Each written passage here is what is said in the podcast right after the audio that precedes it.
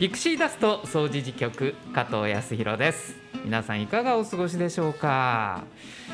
しかし暑い日は暑いですね。もう36度7度が当たり前っていうようなまあうだるような暑さ日中外行くのがちょっとね危ないな危険だなと思うような日も多いですね。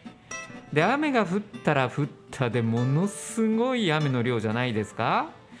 これまたちょっと外出できないなということでついついこもりがちになってしまう今日この頃ですけれども体調とか崩してらっしゃらないでしょうか。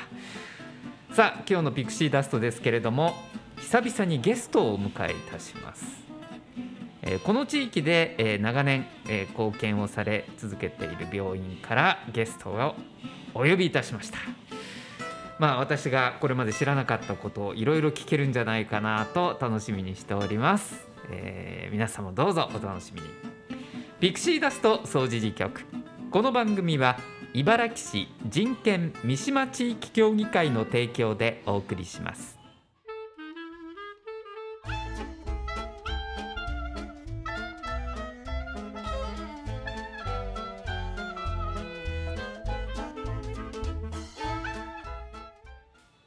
ピクシーダスト掃除時局。今日はまず地域の情報です、まあ、これまでユースプラザイーストちょいですとかみかん公園広場コミュニティデイハウスひなたと、えーそれぞれゲストの方に来ていただきましていろいろお話を伺ってきました。えー今回取り上げますのは長年この地域の医療に貢献されている茨城病院です。えー茨城病院皆さんご存知でしょうか？ね。建物あるの知ってるよっていう人も多いと思うんですけどねえっとお寺の総持寺の隣にある大きな病院ですえ精神科心療内科を専門とする病院で病院の中の治療だけではなくって訪問看護ですとか、え就労支援地域の活動などにも積極的に展開をされています。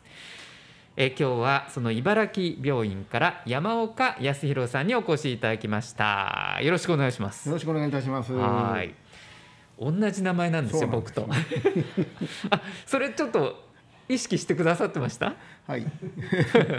えーダブル安弘で今日はお送りしたいなと思っております。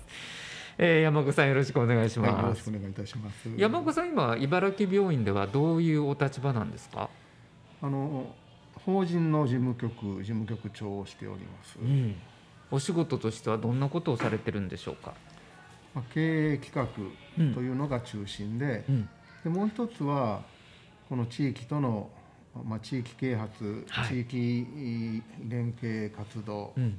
そういうふうなものの指揮をすることなるほど。が中心ですね。うん、だから例えば一緒に何かやりましょうよっていう話になった時にはい窓口になってくださったり、あ、そういうことですねね。えーということでいろいろお世話になってると思いますが、今日よろしくお願いします。はい。私あのこの地域に住み始めてもう30年近くになるんですけれど、はい。えー引っ越してきて、えーこの地域には一体どういうものがあるんだろうってまあ引っ越し当初は考えるじゃないですか。はい。大きい病院あったわと思いまして。いや子供もちっちゃかったからね熱とか出たらすぐに頼れる大きい病院あるねって思ってたら、あの近所の人から「いや あれは小児科とか内科じゃないよ」と。えー熱出たからって言ってすぐ見てもらえる病院じゃないのよと、えーあ精神科の病院なんだってその時知りました、はい。はい。えー皆さんも精神科の病院ってことをよくご存知だと思うんですけどそね。そこの実態っていうのがなかなかねうん。わからないとか、うんえーどんな活動をされてて地域とどうつながってるのかっていうところが分かんない人も多いと思うんで、うんそうですえ今日はじっくり山岡さんにお話を伺おうと思います。えーまず茨城病院この地域で、えー誕生したのはいつですか、はい。えー昭和27年にうん。あの堺にあります、えー、浅香山病院の、はい。えー茨城分院として誕生いたしました。うんでその時に、えー、2階建ての赤い屋根の病院でしたので、うん。えー赤屋根の病院として知られて、えー知られてるというよりも、えー恐れられていたほ怖いところやと思われていたう、うん。というふうに、えー年配の方からよく聞いております。はい。あのーここ写真がね今創立当初のはい、写真があるんですけどパッと見るとすごくおしゃれな感じでね。ねどこかあの避暑地みたいなところのね、えーおしゃれな建物に見えるんですけれどもはい、だすごく目立つ多分当時は建物だったでしょうね。そうですね。んはい、赤い屋根の病院で、えーなんか精神病院ができたよってことで警戒するような声もあったってことですか当時は。そんなの聞いてますね。うんあのまあ当時あの精神科としてはまあ隔離というふうなものが、うん。あの前提とした治療の時代。はい、まあですからあのうーんどういうものか分かりにくいっていうふうなことが一番大きいかなと思うんですけれども、あのまあ偉いもんができたなうんというような感じで思われていたと思いますので。うん。うんそうですね。今も70を超えていらっしゃる方から子供の時にはい、あの親から赤屋根に入れるぞとうん言われたら、とにかく怖かったうん。ということをよく聞いておりますので、この地域ではあまり歓迎されてなかったのかなうん。というふうに思います。まあそこも実際のその治療の内容であるとか、はい、うん、どういう実態なのかっていうのがわからないからこそ怖くなるとかいう部分はあるでしょうね。そうですね、うんまあ、その精神障害というふうなものに対してあのその正しい知識もん何もないですから、はい、あのそれは分かる方が難しいわけで。当時はね。はい。うん。でしかもまあ隔離されてる中ですから、はい。見えへん。何も見えへんですから、あの見えへん中で何か恐ろしいもんが来たうんもうそうしか思われへんでしょうね。えー見えないものほど怖いものはないって言いますよね。そうですね。あのよく昔の川柳でねはい。ピクシーダストも川柳 やってますけど あの幽霊の正体見たり枯れ尾花っていうね句がありますけれども、はい。怖い怖い幽霊出たと思ったら枯れた花がこう揺れてるだけでうんえ実は何もなかったよっていうような、ちょっと笑えるような川柳ですけれども、実態知らないと怖い。だからこそどんどん怖さが増幅するっていうのはあると思いますね。で先ほど隔離が主体の治療を当時はされてたと、はい。これ今と比べるとだいぶ違うと思うんですけど何かこう転換があったんですか？そうですね。あのいくつかの要素があると思うんですけど、あの一つは薬ができてきた。うんあのいい薬ができてきて、えー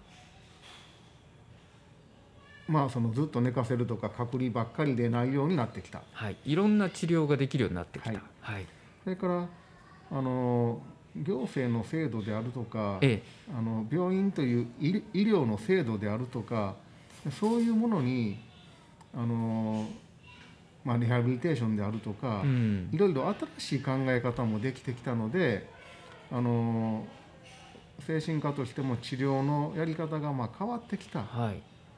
そういうふうなことはあるかなと思います。まあ、患者さんを隔離していたところから少しずつこう社会に開いていくような、はい。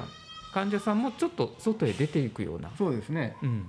であのそういうふうな、まあ、リハビリとかもそうなんですけれどもその精神病院そのものに対して、えーまあ、開放的にするべきとうん。いうような考え方。これは昭和50年代からそういうものができてきましたので,、はい。で茨城病院も、まあ、そういうふうなことで昭和50年代の後半うん。ぐらいに、えーまあ、昼間日中に外へ出ることができるような取り組みをしてきたようですね。ちょうどその頃山岡さんがこの茨城病院で働き始めたそう頃ですそうです。っていうことですね。あの就職した頃に、うん。そういうまあ開放的な考え方というふうなうん。ものが出てきて、まあ、職員の中にも戸惑う声ももちろんあったわけですけれど職員のも中にも戸惑う声があった、はいはい。どうしていいか分かりませんから、初めてのことだから、今までの考え方と違うので、うんでもあの患者さんにとっては本来はいいこと。うん。しかしまあそのこの地域っていうことを考えると患者さんが、えー昼間に外へ出るうん。ということが始まったので、うん。この地域に対して不安を与えたりとか、はい。えーまあ、動揺を与えたりとかそういうことになったんだろうなというふうに思います。まあその開放的な治療をするということで地域とのつながりっていうのがね、えー出てきますよねはい。当然そこで。はい。うん、でいろんな、まあ、ハレーションというか、はい。ぶつかり合いもあったと思いますけど、はい。あのー資料を読んでみると三島小学校はいとのその茨城病院との間で、はい。まあ、いろんな話し合いがされていて、はい。その地域にさらに根付いていくきっかけになったというふうに伺ってるんですけど。そうですね。うん。あの、まあ、その開放的な治療ということであの入院治療もそうなんですが、はい。外来のリハビリテーションをするということで、うん。私はそのデイデイケアセンターというものをあの作ることになったんですけれども、はいあの三島小学校の通学路がうん。茨城病院の前後ろうん、の道を通る、ちょうど挟み込むような形ではい。通学路になってますよね。はい。うん。でそれに初めて気がつきまして、えで通学路茨城病院の前通るということに対して保護者の間で不安があると。えうん。何かあったらどうしてくれんねやとうん。いうような不安が小学校の方に寄せられているという話を伝え聞いたのもその頃です、ね。ああなるほど。それを聞かれた時どう思われました？山岡さん。いやそうやろなと、うん まあ不安に思うやろうなと。はいうんそれは思うかもしれへんなとうんいうふうに思いました。はい。で思いましたがあの、まあ、実際その子どもの登校の様子なんかを見て、うんあのまあ子どもたちにそういうことを理解せえというのもなかなか難しいやろうなとうん。いうふうに思いました。しかしまああのそういうことで不安だけではなくて何か対応できたらいいのになうん。と思ってた矢先に、はい。小学校の先生の方でもそんなふうにあの何かできたらなと思っていらっしゃる方がいると。ほいうことを知りまして早速お会いすることにいたしました。う。うん。でそれがまあ平成8年なんですけれども、はい。まあ、それで話をしてあの小学校の方もあの本当に適適切な答えということがないのでう、ん。で病院の方もいやいや病気は何でもありませんとうん。いうことではありませんので、うん。あのお互いを知ることからまあ始めよううんということで、えー小学校私は病院の方にそれぞれ持ち帰ってはい。交流の機会を検討いたしました。なるほど。であの、まあ、それであの見学会とかをすることになって、でその見学会そのものは、えー三島小学校と松栄小学校と、そはいれから三島中学校とうん3つから約100人ぐらいうん。3回に分けて来られました、結構な数ですよね。そうですよね、うん。関心がそれだけあったってことなんでしょうかね。そうですまあ、その先生が大変よ頑張られたということであったり、はい。まあ、関心あの PTA の方にも来ていただきましたうん。ので、あの関心ある方もいらっしゃったようです。うん。でそこであの、まあ、検討会をしたりで見学をしていただいてでその時に三島小の校長先生から、えー子どもが茨城病院に入れる何かそういう企画をしてもらえないかと、うん。病院の中に。はい、はい。そういうご依頼をいただいて、うん。まあ、それでその、おえー話し合いをしていた先生ともお話し合いをしうん。で、まあ、病院で、えー一般の方が入れる場所をまあ検討したんですが、うん。まあ、患者さんのプライバシーの問題もありますのでね。患者さんそのものに了解を得る必要がありますから、うん。まあ、デイケアセンターという外来のリハビリテーション、まあ、うん。私は担当してたんですけれども、うんそこで患者さんにもうぶっちゃけ話をしてうん。こんなことがあったんやけども で小学校から頼まれたんやけども、ここで見学してももうてええやろかはい。とで患者さんたちまあいろいろ意見。あー。のまあそういう偏見とかもあるしな、うん。ええであというふうに言うていただきまして、ええ。まあ、それがあの今続いているボランティア体験のまあ始まり、うんまあ初めはあのいろいろと小学校の方ともうん。夏にやったり冬にやったり、うん。小規模であったり、うん。まああの何年かそういう試行錯誤をして、えー、45年かけて今の形になったような感じですね。ボランティア体験、まあ、お話を聞いたりするだけではなくて何か体験するっていうのこれ具体的に、あそうまあ、ですね。どういうことをするんですか、あのデイケアに来てる患者さんとうん。そのリハビリテーションのプログラムにまあ一緒に参加をする、はい。まあ、もっと簡単に言うと一緒に遊ぶ。うん、なんかこうレクリエーション的なものもワークとしてあるわけですね。うん。でまあレクリエーション的なものそれからスポーツ、喫茶店、うん。でそれ以外にあのちょっとまあ座学的なもの。うん。そういうふうなものも含めて、うん。あのそれはデイケアの現場の方であの私がいた時には遊びのプログラム中心でしたながるほど、あの今頃はもう少しはい。あの病気に対するものとかう、ん。まあ、そういうあのミミーティングのようなものとかう、ん。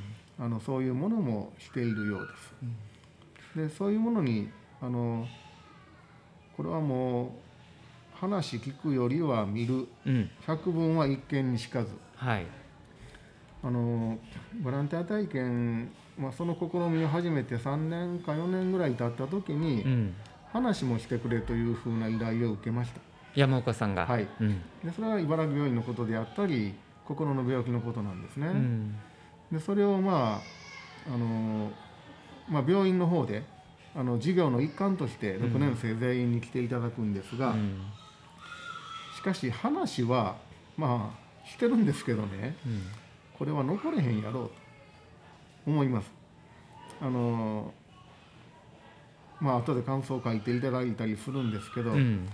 実際にはその話よりもデイケアに参加をしてはい。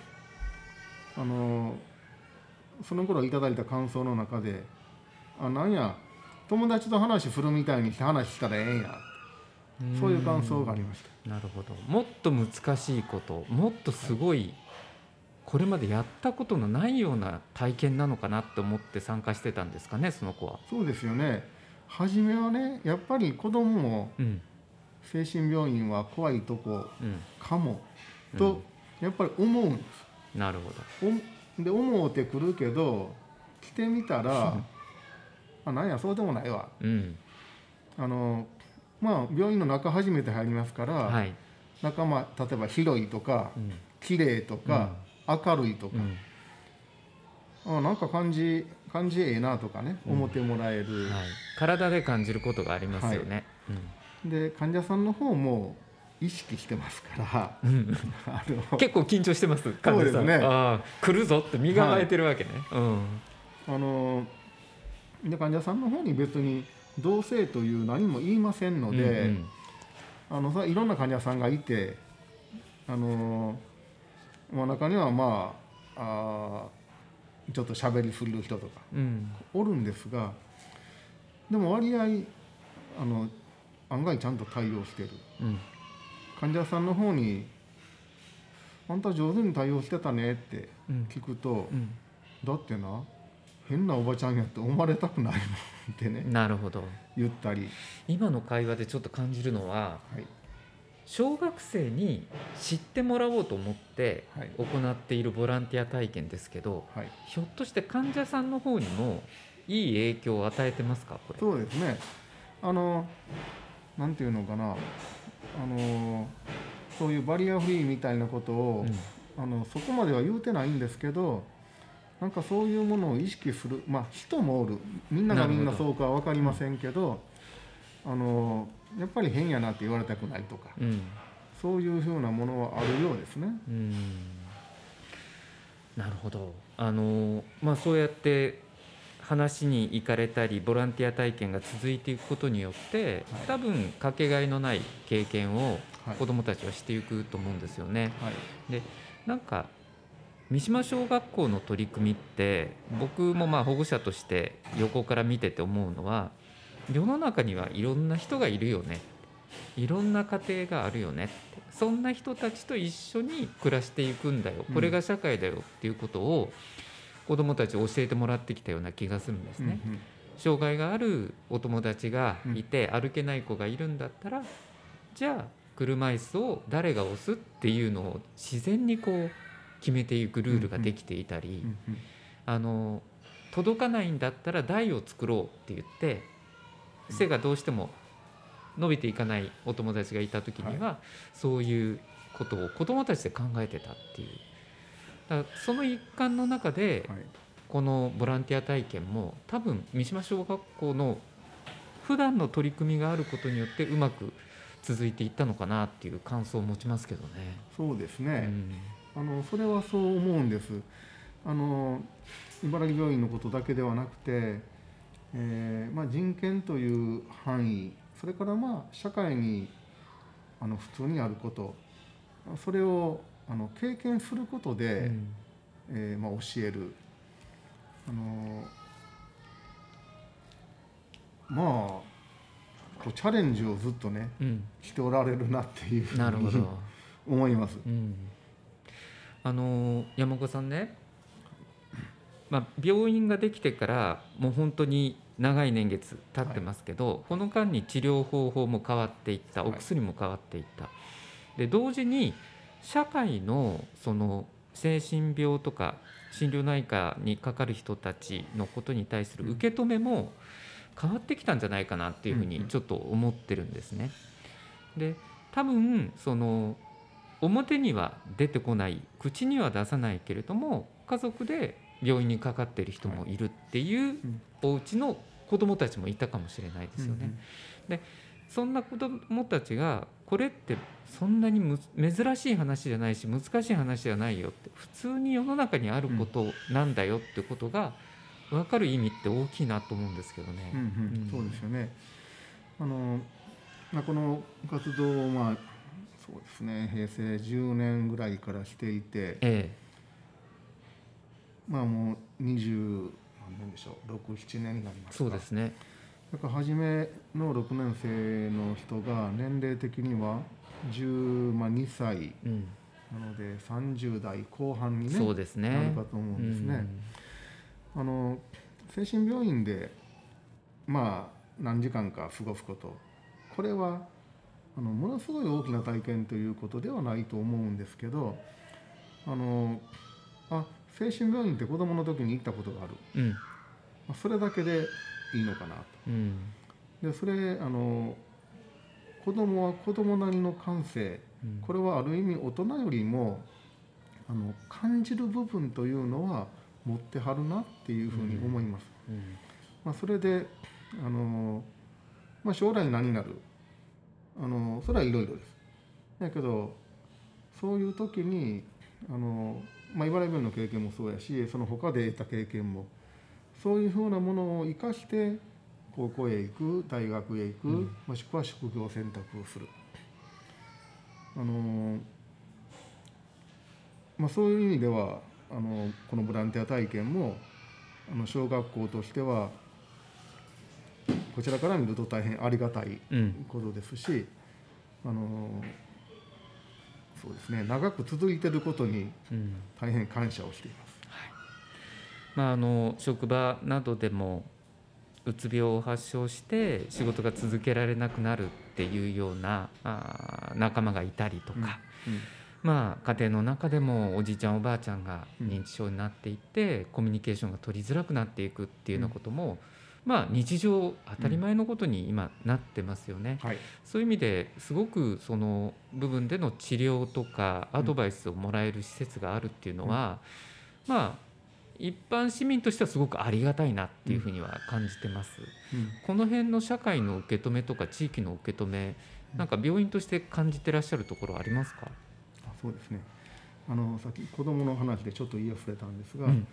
あの初めにあのこの登校班とか見ててあの茨城病院にあのね講師があるとかうん。いうことで、えーまあやヤジを飛ばしたりしてたような話はこういう取り組みの中ではもう全然なくなりましたし、うん。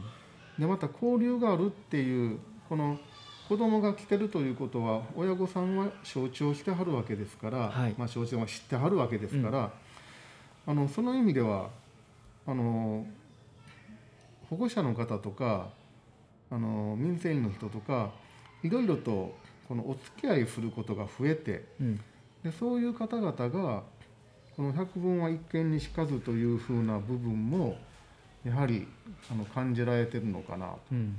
あのよく顔を合わす山岡というやつと話をしてみようとか あのうん。こういうことは相談にしてみようとか、はい。まあ、いうふうなこ機会が増えたので、うん。あのやはり知るということは大きいことなんやなと。うん。あの地域の方々があの岩根病院というのを認知してくださるはい。そういうふうなことが、うん。まあ少し増えていったのかな。うん。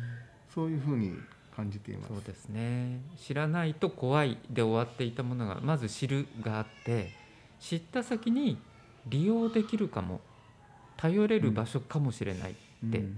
そう思っていった時に本当にこの地域の財産にうん。茨城病院がなっていってるんだなっていう感じはしました。ありがとうございまはい。す。、で病院だけじゃなくてはい、外にもどんどん出ていこうとか新しい施設ができていったりとはい、いうことで、えー今こんなところまで活動は広がってるよっていうお話はい。伺いたいなと思うんですがちょっとお時間も来ているのではい、次回もう一回ゲストに来ていただけますか？はい、わかりました。はい、えー今日のゲスト茨城病院の事務局長山岡康弘さんでした。山岡さんありがとうございました。ありがとうございました。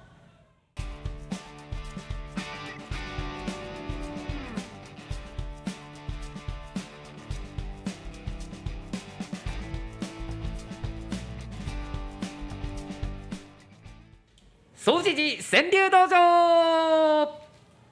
とかくせちがらい世の中悩みや不安を川柳にして笑い飛ばしていきましょう。総除寺川柳道場です。今日はゲストの山岡さんにもお付き合いいただきます、はいよろしくお願いします。よろしくお願いしますえー、川柳最近ひねってらっしゃいますか？ひねってんのを見てます。見る方ですね。はい、もっぱら見る方聞く方ということで今日は読む方もやっていただこはい。うということでございます、えー私の方からご紹介します。堀さんから頂戴しております。雨の後砂場は大きな水たまりまあ目に浮かびますね。雨の後砂場は大きな水たまり。子供から見たら遊び場が砂場からプールに変わった。やめてーっていうお母さんの声聞こえてきそうですね。続き堀さんからもう一一句いただいております。ひまわりがお辞儀している雨続き。なんか夏の雨の夏の雨の雰囲気出てますよね。ひまわりがお辞儀している雨続き。いや最近の天気もよくわかりませんね山岡さんね。はい、暑いし雨よう降るしどうですか？最近体調の方は。雨の方がいいですね。あそうですか。はい。もう暑さがたまらんという感じですか。暑いのがね、しんどいですね 僕もはい一緒ですね、どっちか言うとねはいじゃあちょっと一句山岡さんお願いできますか、これなかなかね、うん秀逸ですよ。なるほどひこちゃんから。彦ちゃんお茶を飲み。久々話時忘れ。これは素晴らしいですね。コロナの今だからこそ、はい。ねちょっと味わいたい。もう一回お願いできますか？お茶を飲み。久々話時忘れ。幸せなひとときですねこれね。ねお茶を飲んで友達と話をする。うん、このお茶を飲んでが今難しいですからね。そうですね。これいいですね。茶飲みに行こうかって、はい。ねマスクなしで言えるような時が早く来てほしいなと思いますねもう一個お願いします。いいですよこれも。どうぞ。こんにちは。言葉交わしてあんた誰？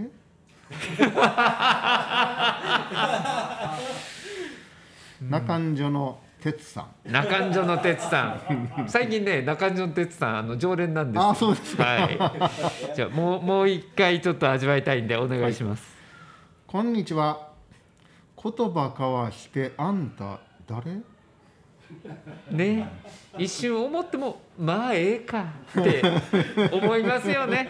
思いますね。楽しいしね。挨拶できる相手がいる幸せ。はい。これ大事ですね。中条の哲さんもう一個こちらに届いておりますよ。これちょっと味わい深いな。生を受け弱い重ねてまだ30なるほど僕ね素晴らしいなと思って「まだ」っていうところが、ここになんか哲さんのなんか気持ち込められてるような感じがしてなねるほど。生を受け弱い重ねてまだ30三十七七？いいえ88 80じゃないですかじゃあまだた古希古希が7077が9080九十。ねが30ですよね。誰もあの同意してくれなくて。はい。えー、後で調べて間違っていたら お詫びして訂正します。哲さんに怒られるねこれね。はい。そうかまだ八十しか生きてへんからそうそう。まだちょっとやな。山岡さん僕らまだまだひよっこですね。あまだまだや。もうちょい頑張らなあきませんね。うんそうです。はい今日川柳まで読んでいただきましてありがとうございました。はいはいゲスト山岡康弘さんでございました。以上総知事川柳道場でした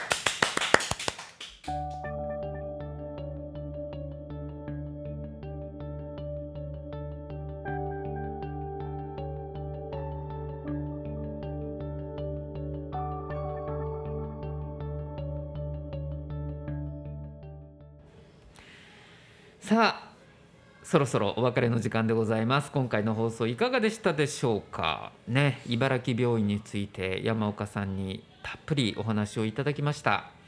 知ってるようで知らないこと知ったつもりになってることいろいろありますよね世の中ね。うん、あの精神病院って考えるとすごく敷居が高いなって思ったり関係ないよって思う人もいるかもしれませんけど、まあ、誰でも病気になる、うん、その認知症っていう部分で見ても誰もがなりうる、うん、病気なんだろうなっていうふうに思います。そんな時に専門の人たちに相談ができる場所があるっていうのはすごく僕は安心できるなと思います。すぐ近くにそんな施設がある、えーその病院での治療だけじゃなくてどんどん広がっていって地域とのつながりも太くなってきている。そんなお話次回また山奥さんに伺いたいなと思います。次回もどうぞお楽しみに。この番組は茨城市人権三島地域協議会の提供でお送りしました。